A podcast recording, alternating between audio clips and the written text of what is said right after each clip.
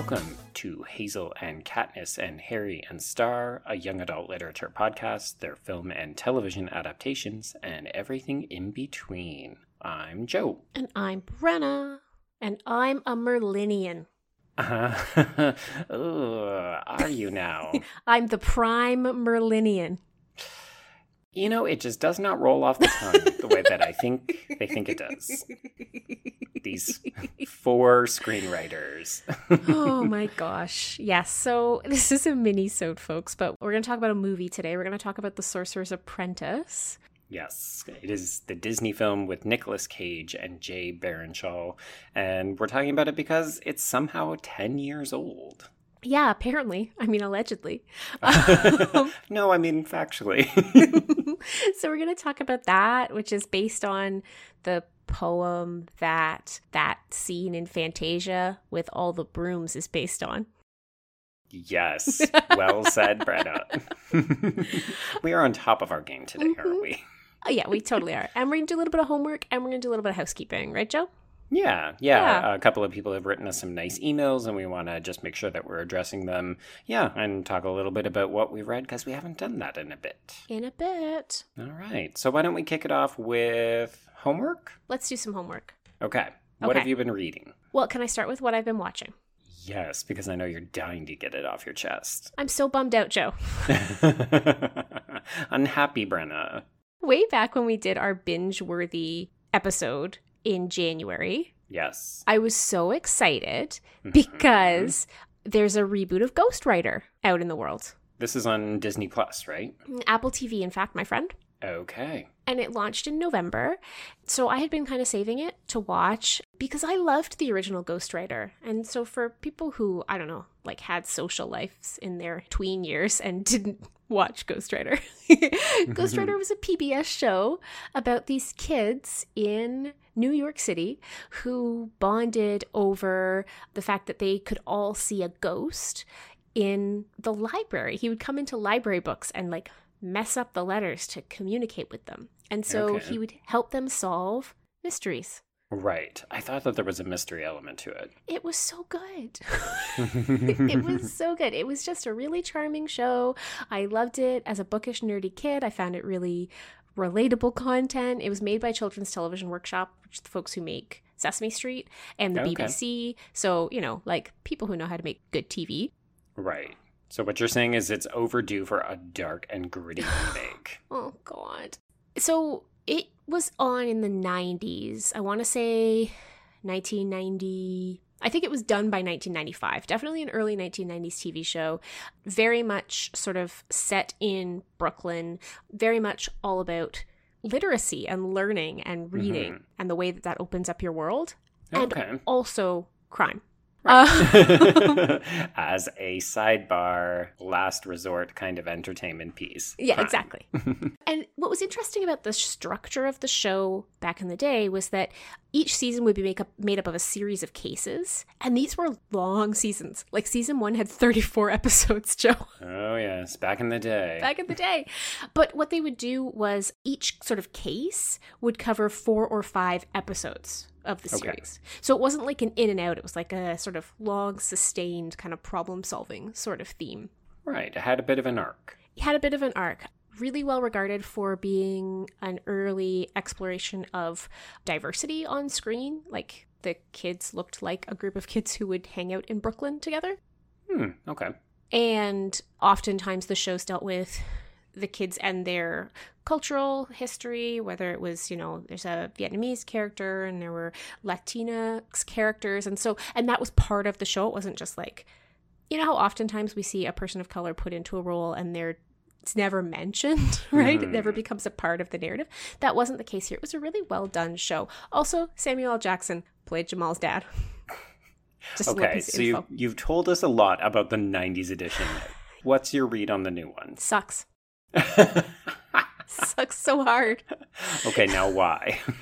I think a couple of reasons. One of the things that was interesting about Ghostwriter is there was a little bit of animation insofar as the ghost was animated and he would animate the letters on the screen, but there wasn't a lot of like additional extra special effects or whatever. Right. They weren't relying on razzle dazzle. No, whereas this series the first case, which takes two episodes to unravel, it's sort of set in the world of Alice in Wonderland. And so all of these released characters from Wonderland interact with the kids in their own world. Oh no, I'm already forming a mental picture. Yeah. And the same thing, the second case is the Jungle Book. Same thing. Right. Okay, so you said it's on Apple, but it sounds like they're only referencing Disney animated films. yeah, I only got through the first two cases and then I gave up, so I'm not sure where else they go. Okay, so too heavy an emphasis on like animation and probably not great animation. Yeah, and also one of the kind of cool things about the original was its reliance on the library and its engagement with the idea of sort of libraries as not just places where you get books, but places where you like build community. hmm This show is instead centered on a bookstore, which kind of changes the vibe a little bit. Definitely. It's a commercial space all of a a commercial space, yeah. And oh, I don't know. I just really was bummed out to see it focus so heavily on kind of reinterpretations of individual stories in literature rather Hmm. than literacy as this key that unlocks your ability to understand the world, which to me was really what the original series was about. Hmm. Yeah. Okay. So it's a bummer, don't bother. well, or maybe if you don't have a strong connection to the original property, then it might resonate a little bit more. Maybe, but like, oh, the acting's not very good. Oh, hmm. okay. Yeah. So we're just gonna say stay away from it then. don't bother. Okay. It's uh, it's a real bummer. Yeah. Well, that's sad. Yeah. You'll always have the original. I will. I gotta find out if there's a place to stream the original. I was hoping that Apple TV would also get the rights to it, but that does not seem to be the case. Right. Or they're not interested in airing it. Hmm. Hmm. Anyway, Okay. bummer, everybody. so that's a pass on that. It is. Also, you have now used up seven minutes and 50 seconds on same thing. So, Talking about a show from the 90s. Sorry. yeah. Seriously. I know though. you're on vacation. but write in if you love the original Ghostwriter. Okay, Joe, talk about your homework. okay. So, I have amazingly enough managed to actually read something. And Yeah. Brenna, you'll be so excited for me. I read Angie Thomas's On the Come Up. Oh, it's so good! Yes. Now, this was an interesting process because I really, really enjoyed The Hate You Give. yeah. And I went in thinking, okay, it's Angie Thomas. It's going to give me the same kind of emotional feels. And Mm, it does, but it doesn't. it's very different. They're very, very shockingly enough, they're completely different books. Yep. this one, I think it's not just a more mature text, but it's a text that proves that Thomas is less wary of writing characters that are likable. hmm We've had a lot of conversations over the last like year and a half of doing this podcast about the reluctance to make female characters in particular in YA unlikable. hmm They have to be prim and proper or they have to be bad girls. hmm And I found that's not the case. There were just so many times where I was like, what are you doing right Mm. now? You're making the absolute worst decisions and it's affecting everyone that you know in really negative ways. Yep. And I'm still on your side. Yep. but it can sometimes be a challenging experience from the position of a reader because it's just so obvious that this character isn't thinking through what the consequences of her actions are going to be. Yeah, I think that's all really, really fair. It's a very complex read. I think it's a much more sophisticated book than The Hate You Give, which Yeah. I, we all know I adored, but I think that this is much more complex. The thing that really impressed me is how clearly distinct the narrative voice is Yes. from Star's voice in The Oh, yeah. You Give. Yeah. which as you know i know I, I beat this drum a lot but i really do think that that's a sign of a good writer when their Mhm. characters stand independently of each other so clearly so Mhm. yeah yeah i mean i loved i loved on the come up it's gonna be a movie And honestly, I think that was one of the most surprising pieces because the hate you give is challenging material. I mean, I think if it hadn't have been optioned for a movie by now, it would have been in the wake of Black Lives Matter and all the recent political movements that we've been Mhm. experiencing. Mhm. But On the Come Up is a book that addresses some pretty serious racially charged incidents. Like, this isn't a portrayal of Black communities that is like it almost leans into stereotypes that I think Mm. white audiences might traditionally have, and it problematizes it and it complicates them, but it still isn't glamorous in that way, right? Yeah. I was surprised to hear that it had been optioned as a film because I think that's going to be a very tricky line to ride if you're looking to make a movie for a mass market audience that's going to succeed financially. I think you're right because one of the things I really appreciated about On the Come Up is I absolutely did not feel like it was written for me. Like I did not feel like Yeah. it was a book written for nice white ladies. No, mm-mm. Almost like here's a rude awakening, white audiences, deal Yeah. with it. yeah, exactly. And it was a complex read. It challenged me in a lot of ways. It made me look at myself in the mirror in a lot of fascinating ways. hmm Almost more so because I know I was not the primary audience for it. And that worries me when it translates to film. We've talked in our Hate You Give episode. I did not love the compromises that were made in the film version of Hate You Give, and I'm Mhm. I'm nervous about it for On the Come Up. As you know, I've been following Angie Thomas on Twitter, She's and the best. she's fantastic. Did you see her taking Disney on? this is the thing is that she clearly did not enjoy the experience and we've talked a couple of times particularly when we were looking at the percy jackson Mhm. adaptation and how it can sometimes feel a little ungrateful when authors talk about how they don't like their adaptations but in this case it really sounds like angie thomas She felt sidelined as a black creator. It's very clear from her Right. Twitter feed, and she felt like Disney didn't know what to do with that very complex story. hmm hmm the new movie's not going to be made with disney but No. I hope this means like I'm I'm happy to see that we're not in that Percy Jackson situation where it's like, oh, I'm just writing off any further adaptations of my works. And Mhm. We've now since that episode has even dropped, it's been announced that Percy Jackson's going to be a TV show on Disney Plus. But I'm hopeful that this means that Angie Thomas has found a way to retain greater Mhm. control over her product and that we're going to see a faithful adaptation that she feels good about. Yeah. I agree. I hope. Okay, so that's what I've read. I read On the Come Up, and I loved it. because it's so good. I read a book, and the only reason I'm really going to mention it, because I promise not to take up super too much more time, um, is because you have also read this book, Joe. What's this? I read This Is Where It Ends by Marieke Nijkamp. Okay. Refresh our memories. Goodreads tells me that you read it in 2016 and gave it three stars. like the name sounds familiar, and yet I'm drawing a complete blank. I'm going to give you the conceit and you'll remember it, I think, probably Okay. immediately. It's a book that takes place during a school shooting, during the 54 minutes of a school shooting, Right. from the yes. perspective of four students who are intimately connected to the gunman. Yes. Okay. I firmly remember feeling good about certain aspects of it, Mhm. and not others not so much. Honestly, you wrote a very thorough review on Goodreads. It's very helpful. Okay. Uh, I so I read this over the weekend because I was just I was hungry for a quick and compelling read, and I don't know if your library ebook thing has the thing where you can search by what people have just returned, but this was in the just returned list, so I grabbed Alright. it. okay. You know me, I like a conceit, so I really enjoyed the idea of the whole narrative taking place over the 54 minutes of the Mhm. shooting from the perspective of these folks who all are connected without it being the gunman's narrative, which I'm not interested in and do not want to No. read. Mm-mm. I thought it was very well done in lots of ways. Okay. You were very disappointed with the bummer ending. It is a bummer ending, and the fact that it's very emotionally manipulative, which Um, it's a book about yeah. a school shooting, so I think they're all gonna be to a certain extent. But nobody gets a happy. Well, no, everybody's life sucks at the end, and um, and the extent to which that is underscored by certain choices the author makes, you really had an issue with.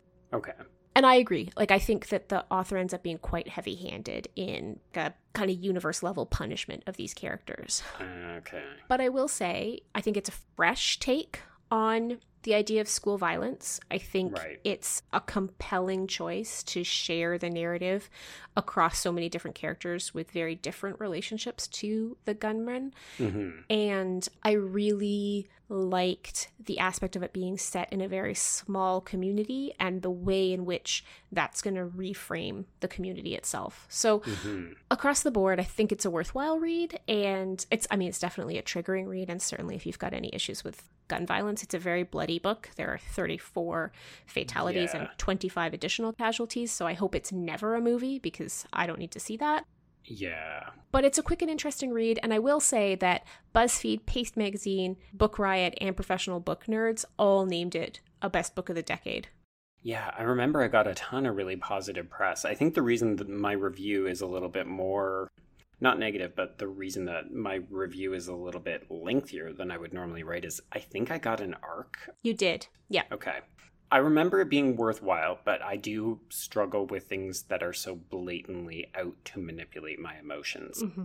I don't always appreciate it. No, and it definitely is. I'm also concerned because it's one of those things where the author writes a review of the book too, which I always find really troubling. Don't do it. Yeah, no, don't do Dear that. authors, if any of you listen to the show, please do not review your books on Goodreads. It's super No. unsettling. You know what? Hopefully you're satisfied with it, and that's why it Yeah. got published. exactly. Anyway, if you're looking for a quick read and you are interested in getting into some complex feels, I recommend it. But uh, yeah, avoid it if that's not your thing right now. Fair. Very fair. Yeah. Uh, okay. Shall we move over to some listener emails? Um, Joe, maybe we should start with something that we've been talking about off the air, but we haven't really shared with listeners yet. Okay. And that is the fact that we don't currently do a land acknowledgement on this show. No, we do not. And for listeners who might be living outside of a Canadian or even a North American context, a land acknowledgement refers to the fact that we, as typically white people, are on Indigenous land. Mhm. So if you look at Canada, it is an artificially constructed nation state. It was colonized by the French and the English and we eradicated to near genocidal levels indigenous people across this quote unquote country by displacing them, putting them onto reserves, and then treating them absolutely horribly to the point that we are still making reparations and probably will continue to, basically for the future. Yeah, and and the land from which we work is primarily what we in the territory now known as Canada call unceded territory, which means that it was never never ceded. It was never legally handed over. And so it's an acknowledgement that we recognize what should be a precarious status on this territory. Joe and I both work in universities, and in Canada, in a Canadian context, land acknowledgements are very commonplace at Canadian universities. Mm-hmm. I talked about this at work recently. I struggle with them, not because I am not a grateful and contrite settler, not because I Mhm. don't think land acknowledgement conceptually is important, not because I'm not grateful to live and work as I do on the Swetmagulu territory. I worry about land acknowledgements as a rote practice. Right. Yes. I sit through a lot of very rote land acknowledgements where we then go in to talk about things that have nothing to do with indigenous pedagogies or acknowledgements of a different worldview. Like Mhm. it's really quite something to to listen to somebody rhyme off a land acknowledgement and then launch into a conversation about like copyright or Yeah. academic integrity or any of these other large concepts without acknowledging that there are multiple ways of knowing, right? Mhm. And so I often struggle with it because I don't want to do it performatively. Yes. But the flip side is that I also don't want to not do it. So Joe and I have been talking a lot off air about what a what a territorial acknowledgement should look like for this show and how we can then embody the values that we assert in our territorial acknowledgement in the way we build the show. hmm Yeah, it's one of those things where I'm of the same mindset as you that I've sat through too many, like, someone pulls out a slip of paper and reads off a couple of sentences and they don't sound at all impassioned and they haven't made it specific to either the event or themselves as individuals Mhm. and then it literally just seems like a white person doing a terrible job of acknowledging something very very significant and important Well, and that they're not going to change anything about their practice, right? absolutely not Ticking no. a box because somebody told them to, but they're Yes. not embodying it. no when I do them at work, I often talk about it in relation to my own history as a scholar and the freedom that I've had to move about these territories. hmm which I feel like is something happening in direct contrast to the state's willingness to meaningfully acknowledge, repair, make changes to their relationship with Indigenous peoples. Mm-hmm. And so, you know, I see that as a kind of a personal conflict between the career that I've chosen and my my philosophical beliefs and something that I think about a lot. But, you know, Joe and I have come to the conclusion that's not a reason to not do one. So you're going to hear us moving towards a territorial acknowledgement in the coming weeks. I think that one of the things we want to do is we want to do it well, and we also want to think about how we're embodying those ideas in the way we talk about texts as well. Yeah, so we've got certain philosophical bents for the show. You know, in addition to critically unpacking texts, you've heard us talk about how we're trying to be more informed culturally in terms of like diversity and stereotypical representations. Yeah. So I think this is just kind of a natural extension of the work that we're already trying to do, but we want to make sure that it's personal to us as individuals as well as the show and that we never make it a performative or rote piece. So we mm-hmm. want it to have meaning to us as co-hosts of a podcast as well as hopefully listeners. Mm-hmm. So that's where we're at with that, just to let you in a little bit on the conversations that we're having.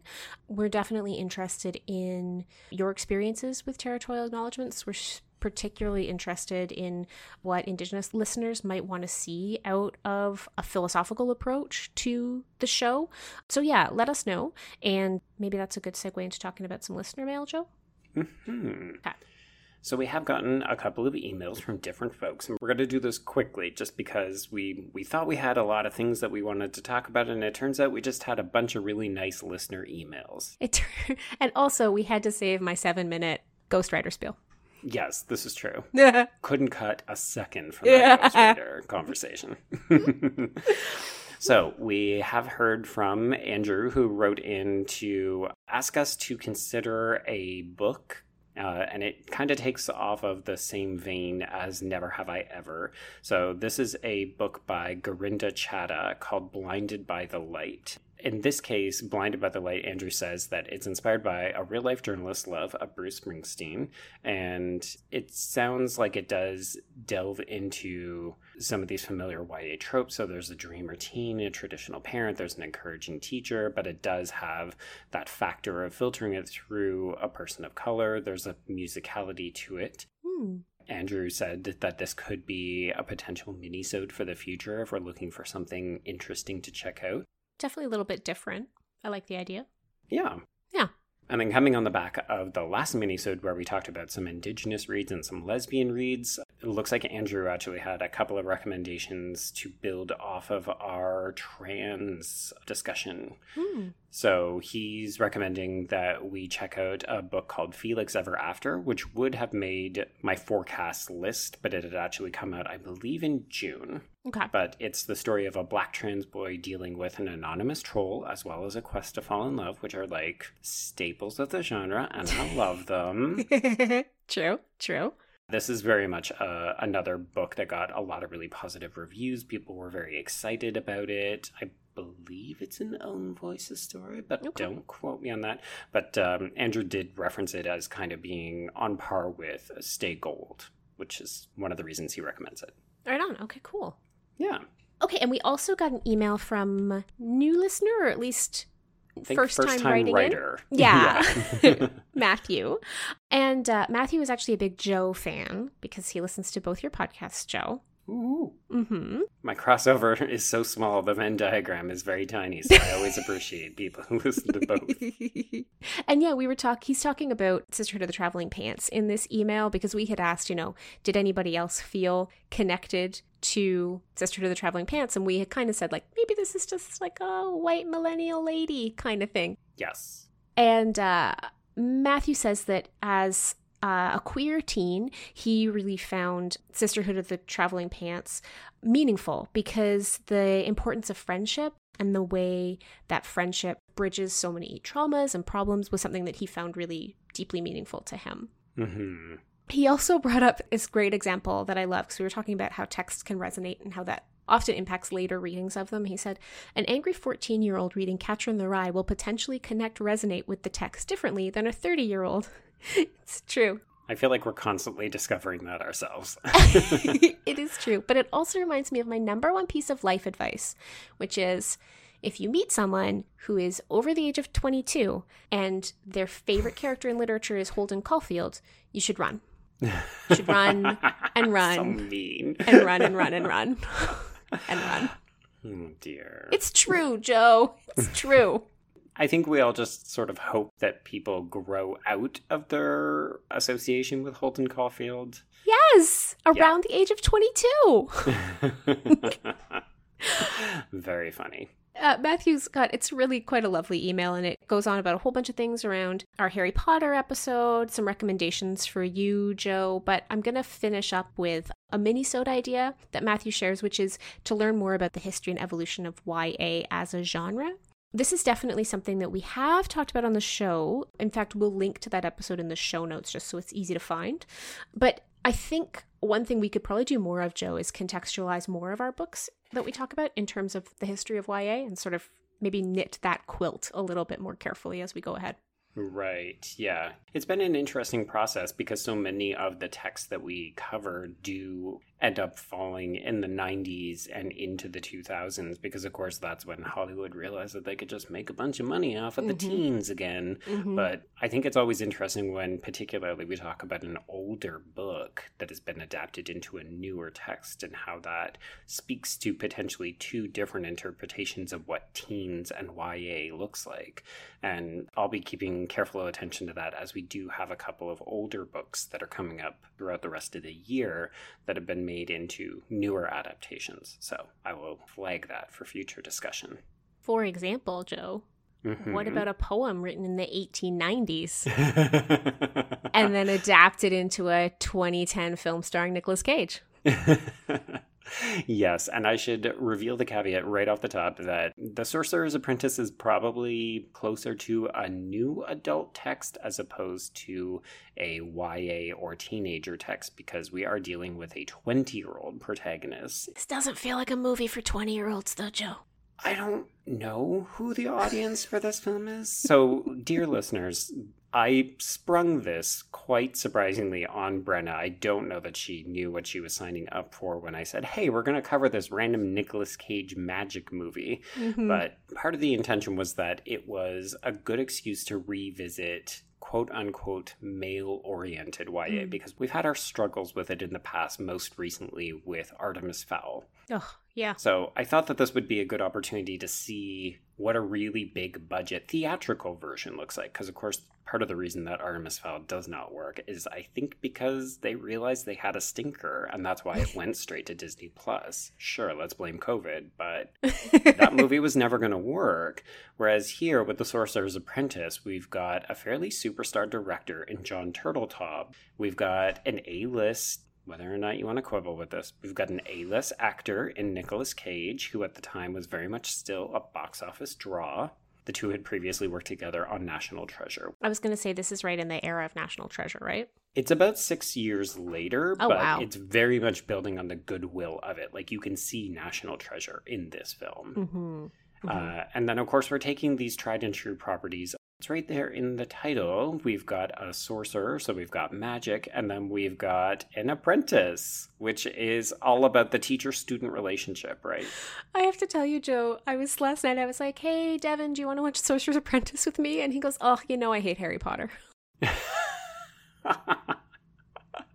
That's funny because when I said that I was watching it, somebody else was like, Oh, is that like that Cirque du Freak movie? Which it turns out is a different movie about a magical apprentice. That one stars John C. Reilly, but is apparently also quite terrible, and we could also do it sometime in the future. I shouldn't say is also terrible. yeah, I enjoyed this way more than Artemis Fowl. I enjoyed this way more than I just expected to. So I'm not a huge fan of Nicolas Cage, as people from my other podcasts will know. I quite enjoy mocking him. He's mostly okay in this. I feel like this role is actually Mm. leaning into his better. Let's say Mm. he has a peculiarity when it comes to his acting decisions. And in this Mm. case, the film seems to acknowledge what works best in that regard, and it allows him to do those things. All right, I guess. Fair. Some of his line deliveries, you just think, that is a weird, weird way of saying it. And yet it kind of works in this regard because He's meant to be somebody who's lived for thousands of years, who's also been living in a vase for 10 years, Yeah. and just kind of doesn't care about blending into the real world, even as he very specifically states that no one in the real world should notice that magic exists. And yet walks around in a floor length leather coat. Yes. I love the costuming. I will say that uh, so the titular apprentice in this film is played by Jay Baruchel. hmm I find Jay Baruchel wildly charming. I normally do. He has a very quirky, cute element working for him. hmm So folks will recognize him from any number of texts, but uh, particularly, I think the big one is the Freaks and Geeks Yeah. de facto spin off, right? Yeah, undeclared. You're thinking Undeclared, of undeclared? yes. Yeah. Yeah. Mm-hmm. And of course, if folks didn't know, he is a Canadian. So that's one of the reasons that we were able to justify doing this because it's like, oh, okay, well, this is a big budget blockbuster with a Canadian star in it. He's aggressively Canadian. He is very aggressively Canadian, yes. Not so much in this movie, but generally. No. In general, you should all follow him on Twitter if you want to know more about Canadian cinema, because as near as I can figure, all he does is smoke weed and watch Canadian movies. I mean, smoke them if you got them. But kids, stay in school and don't do Yeah. drugs. yeah, this is a very silly movie. As we mentioned off the top, it is celebrating its 10th anniversary this week, which is part of the reason we wanted to do it. But I'm intrigued, Brenna, thinking about what we just talked about in terms of like contextualizing. Mm. How old does this movie feel to you? It starts off set in 2000. Mhm. It could easily be a movie from 2000, I feel like. Right. You know what I mean? Like, not just because of the soundtrack. Um, Oh, the soundtrack is on point for 2010. yeah. yeah, I don't know. I didn't dislike this film, but I'm also very clearly not the target market for it, and I had a really hard time getting into it or caring about anything. Like, I enjoy Jay Baruchel, so I Mhm. was interested when he was on the screen, although I sent Joe a series of texts that he found deeply annoying because this is yet another movie where nobody knows how a university works. No. Well, I mean, we couldn't even tell if it was a university at the beginning. We weren't sure if this was high school or university. and then we couldn't tell if he was a TA or an instructor or just a senior student who was tutoring. don't set movies in universities if you're not going to bother to learn anything about how they function. Like, as it turns out, you get to see his current student record in one scene, which Mhm. puts him in a second year physics class, but somehow has his own lab where he's Yes. making giant Tesla coils. Yes, which look like a public danger. I'm pretty sure he would have been flagged by the police as a person of interest whom they might be keeping an eye on in case he wanted to, you know, get up to some nefarious activities. It's very odd. All of it is very odd. But, you Very know, odd. I do think he is charming enough and the love interest is sweet enough that Uh, you pay some respects to Teresa Palmer. She is now our most addressed actress on this show. what I've seen her before. She is the lead from A Discovery of Witches, as well as the Oh. female lead from Warm Bodies. Oh. She's also Australian. Oh. anyway, um so I liked their relationship. I was interested to see how it worked out. I found them both very cute. Yes. I don't fully understand what was happening with Nicolas Cage and his love story. I found that difficult to follow because I wasn't interested in it at all. I mean, fair. And um yeah, this movie was fine, Joe. I'm still not 100% sure why I watched it. Yeah, it's amusing. so, if folks don't know, part of the reason that this film got made is A, because Nicolas Cage wanted to make a big budget magic movie, and also B, because it has ties directly to Fantasia, which is, of course, based on an 18th century, 19th century poem. So, 1797 for the original German version. Uh, and then the 1890s for the Paul Dukas French version, which I read the translation of into okay. English. Yeah. Yeah, No, I lied. I read the Goethe version. Huh, I read Goethe for the show, Joe. there you go. Look how learned I am. You're so smart. Right? it's 14 stanzas and it's all just about mopping. Right. Yeah, because of course people will remember the infamous scene from Fantasia, which was an adaptation, and in that case, you know, a very brief adaptation of a sorcerer's apprentice who loses control of his magic and ends up nearly washing the world away. And that scene gets played out very similarly here in the film, but it's kind of hilarious because it feels like the least well thought out Yes! of the film. Like it feels so artificially inserted in here, and you're thinking, "Oh, this is the impetus for this movie." it makes no sense in the context or how long is devoted to it. Yeah, Although I will say some of the most charming CGI in the film, I think, is the mops and how the Mhm. mops become like his pets. yeah, the personified mops. Yeah. I do like it when they mirror Jay Baruchel's facial expressions at one point. I like the ones that when he's trying to talk to the girl and they're climbing up his back and like poking at him and stuff. I thought they were pretty cute. It's very amusing. Yeah. Mhm. I should also reference one other person just because I like it when he shows up and I feel like I'm actually paying attention to him more now is actor Toby Kebbell, who is the evil sorcerer's apprentice in this movie. And he's playing a riff on a Criss Angel Yeah. British magician. So he walks around in platform heels and he has like a wig wardrobe of Moira Rose from Schitt's Creek. I was going to say he looks like the wild love child of Criss Angel and Zoolander. Yes, yes. All of these comparisons work. And I kind of found him fairly adorable in this. Yeah, I liked that. I liked the comedy beats from that. And in fact, the movie does have moments where it's quite funny. Mhm. I'm not sure it's always intending to be funny, some of the things I found funniest, but I did find it mostly charming. Yeah. I mean, all this to say, if folks were looking for an anniversary watch of very little consequence, just kind of park your brain and watch the movie, Yeah. you could do worse than The Sorcerer's Apprentice. And color me surprised. I would say it is by far the best mop related adaptation we have done so far on the show. High praise indeed. All right. Well, folks, I think that'll wrap up this unusual mini-sode on The Sorcerer's Apprentice, as well as some listener emails and some homework updates. If you want to tell us that we've missed the point of The Sorcerer's Apprentice, or if you're German and The Sorcerer's Apprentice actually means a great deal to you and we Hmm. have mocked it too much, We do have German listeners. we do should have German listeners. I was realizing that like this poem is actually very well known in the German speaking world Okay. because it's good to. Um, you can write to us and Yeah. tell us that. Uh, if you want to talk to me on the Twitters, I'm at Brenna C Gray. That's Gray with an A. Joe, where do they find you? I am at B stole my remote, and that's the letter B. Or you can find both of us with the hashtag HKHSPod. And if you've got something longer, go ahead and send it to HKHSPod at gmail.com. Keep your letters coming. And of course, we're always welcoming new minisode ideas. Hmm. Yeah. So moving forward, next week we're back to a full length episode, and we're going to be talking about Nicola Yoon again, Brenna. We are. The sun is also a star. Yeah. I always want to change that and say the sun is always a star, and that's not right.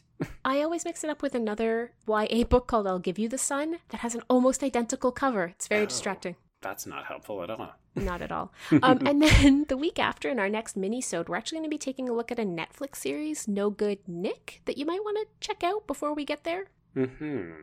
Joe, I actually finished the first season of it today. Oh. Oh, yeah, that's right. Because there's multiple seasons, aren't there? There's only two. Okay. It's got me totally sucked in. So I'm really looking forward to talking to you about it because I think you'll be far more cynical about it than I am. Oh, I mean, this is how our dynamic works. it's true. And then, Joe, I'm also going to give a heads up to people that we're going to be talking about Diary of a Teenage Girl the next week.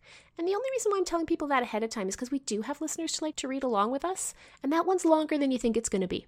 yeah, it's not a straightforward comic. It's quite text heavy. So It's very text heavy, yeah. yeah, and it's also not a super popular text, so it's sometimes hard to get a hold of, as I discovered. This is autobiography. No, wait. this is autobiographical, Joe, isn't it? oh, I so want to keep in your first take. this is the problem with not volunteering to do any of the work, is I have no control over whether you're going to leave it in or not. This is true. So true. All right, folks. So until next time, I shall see you on the page. And I will see you on the screen. Keep taking care of yourselves. Bye bye. Bye bye.